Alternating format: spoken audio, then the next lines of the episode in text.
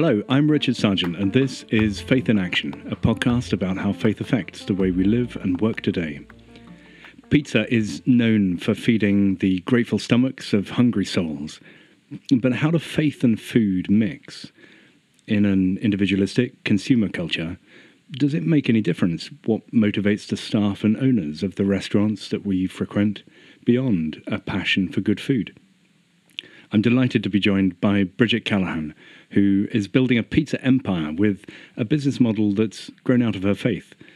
I first met Bridget at a, a party serving pizza out of a rather stylish Citroen van called the Well Kneaded Wagon.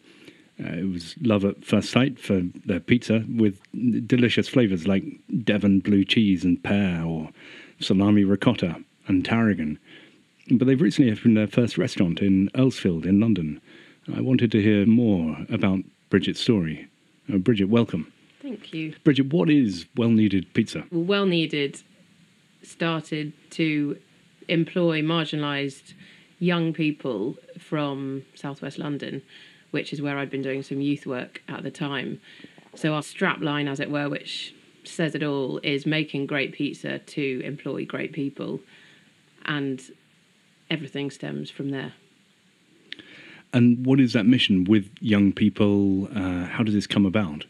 It was a, a slow bubble, I suppose, of an inspiration that as I was doing some of this detached youth work on an estate behind Clapham Junction, I realised that all these young people were enjoying the projects we were running for them.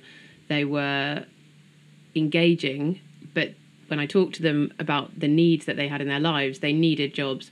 But at that stage, it was 2011, the riots had just happened, and there was a lot of frustration around people just not seeing them mm. in society and them feeling them feeling marginalized and that's exactly what was happening so i set out thinking can i do something about this and at the time i'd been thinking about starting a food business i'd worked in food previously so I had no idea how to make pizza when we began. so, so there was a lot that I needed to do, but I thankfully was blind to a lot of the challenges I would face that I now know that I have faced. But at the time, you have no idea when you start these things. So it didn't prohibit me from beginning and trying and we had one young person that I knew would be interested from the beginning, who's actually still working for us now, which is a story of a miracle in itself, because he's been with us through the bad times and the good times.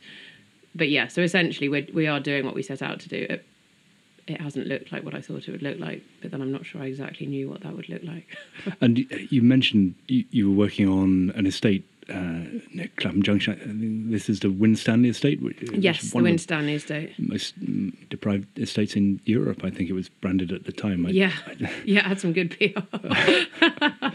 it was certainly in terms of young people in employment. It was registering fairly high on the unemployment um, scale.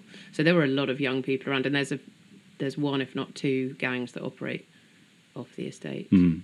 So and there's been lots of shootings and stabbings and just people at their ends really in caught up in gangs with really no good alternatives and mm. very few role models saying, hey, why don't you come and do this? All of the spiel is there. There's lots of amazing charities, but if people will only take these young people when they're job ready, these young people are never going to get a job because they are never going to be job ready. Mm. and uh, the the connection between that and your youth work and your faith, uh, you would doing this in connection with a church and and Uh, yeah. you're Christian. Why are you Christian, Bridget? that is the that is one of the best questions I've been asked. I think this year, if not in my life. Probably three reasons. Yes, it was in connection with the church with St Peter's Battersea.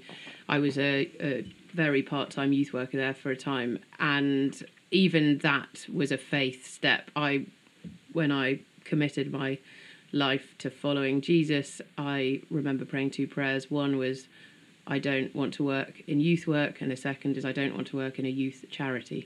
um, so both of those boxes got fairly shattered straight away. But the reason I'm a Christian, I was brought up um, in a family that were probably nominally Christian, although we did actually pray before bed. I still haven't got to the bottom of that because none none of my family currently have an active faith. I was at a school that did uh, we there was worship there, so I was in an environment uh, that was Christian, though I again I wasn't an active my faith wasn't active at the time. It was really at university, I think, when I started looking at the evidence for Jesus's life and death and resurrection. And I had two friends that were particularly influential. Who one who was a Christian at school who challenged me a lot on my beliefs, and the second was a, one of my best friends at school who became who met Jesus through a really bad bout of glandular fever, and she. I would say she was fairly far away from what I thought of as a Christian before that. So I think seeing the transformation in her really made me think, who on earth is the person behind this, or and who is this God that she's subscribing to? So it, it was at university. I did I did an alpha course and started exploring whether Jesus was relevant to me on a day to day basis. And it was through an accident actually that my brother had that I ended up seeing a miracle of healing that couldn't be explained by the surgeon that was dealing with him at the time. And it was through that that I decided to commit my life to working out a little bit more about who, who Jesus was and following him. It's really interesting. And I suppose a lot of people struggle sometimes to connect what difference people's faith, if they're Christian, makes to their life because interior lives often aren't on display, and what we see of, of faith in the newspapers or on television isn't always representative either. Mm. What, what, difference does faith make for you? Mm.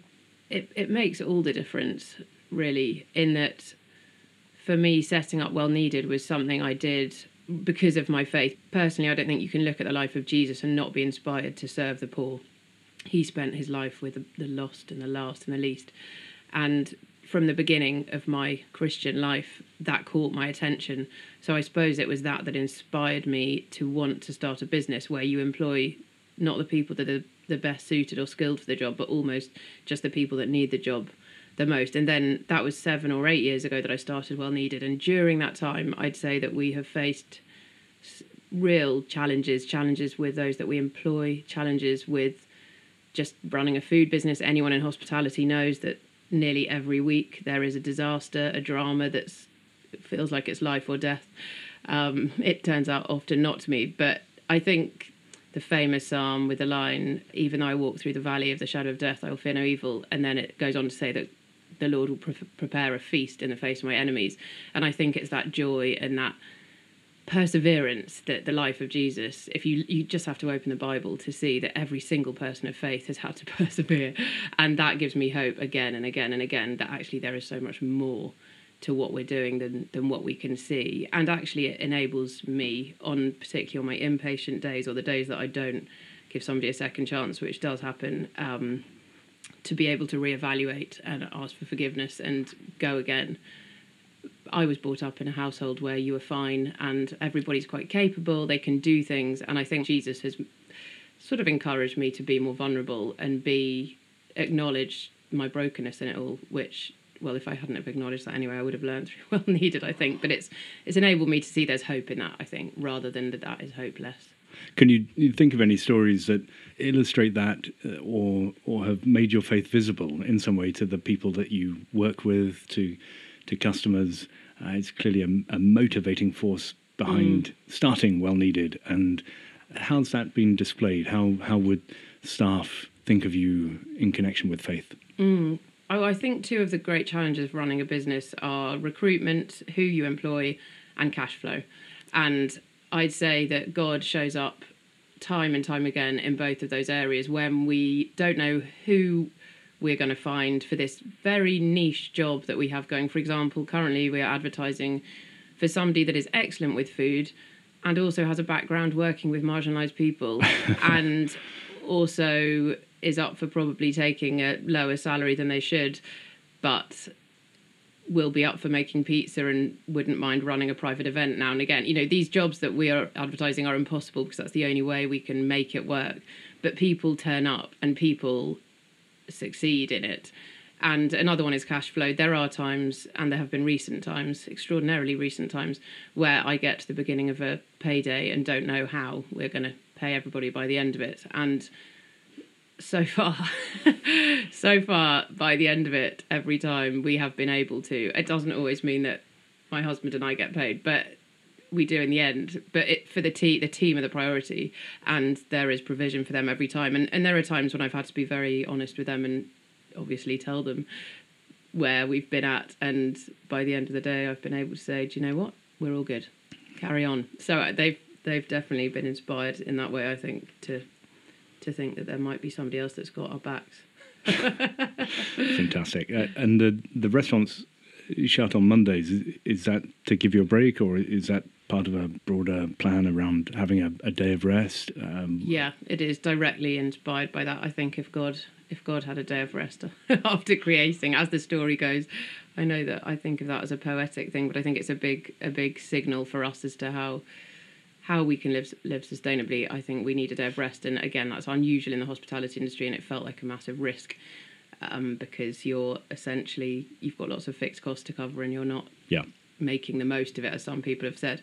However, in terms of employing people, you see that on a Tuesday morning they're ready to go rather than looking like they need a three week holiday, which we can't give them. so it's it's sustainable and it's hopeful. I think it feels like a seed of hope in the Yep. week that everybody knows that Monday we're not we're not emailing each other, we're not working. We can have social time if that's what people choose.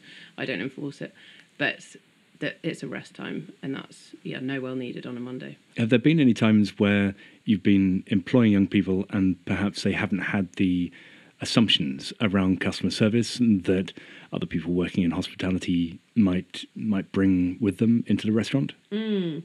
Their customer service is actually amazing because they're generally more more chatty, but they, that can also mean they're bolder in what they comment on. And we do have one one member of our team who I wouldn't call a young person anymore because he's been with us for a while, who did exclaim at somebody's brilliant hair. I think they were sporting a great afro, a few about three back in the queue, and at a, an event. And what he hadn't noticed when he yelled that at this lovely man um, was that there were two gentlemen stood directly in front of him, the man with the good hair without any hair at all, and were left fairly bemused and perhaps slightly offended. And I think, yeah, it was a couple of free pizzas headed straight their way. But Carl has got a brilliant grin, so he, I think he grinned it out with them and, and explained. And the food business is, is famously competitive, very tight margins. Lots of businesses turn over, uh, don't don't make it on a, a high street. I think partly perhaps connected to that in the UK. Certainly, often businesses are slow to invest in staff. How do you balance that sense of mission, employing perhaps the people who need the job the most rather than being the best qualified, uh, without risking them just leaving and going somewhere else? And how do you work with the commercial pressures to limit the time and effort necessary to support staff to perform in their roles with that sense of mission?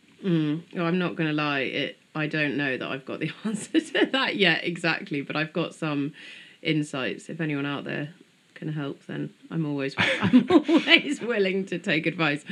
But I think I started this business to see if it was possible. I didn't start it as a charity because I didn't want people to feel Yep. like charity cases, as it were. Although I love, yeah, charities do amazing work. It's just not the way that I chose to do it and I think that that is a challenge. I've brought a challenge on ourselves by doing by choosing that path. It, it's it's not an obvious path, and I think balancing commercial pressures and pastoral values of nurture within a food context, I think it, it is it's as close to impossible as you're ever going to get. but within every manager's job description is a time where they can meet up with the people they're managing and they find it hard to make that time but one of the check-ins that I'll have with them is if they have made that time or if something's come up with one of their team that they actually approach them and talk about it or they meet for breakfast even if that feels like an effort and we pay Yeah. for that they can expense it.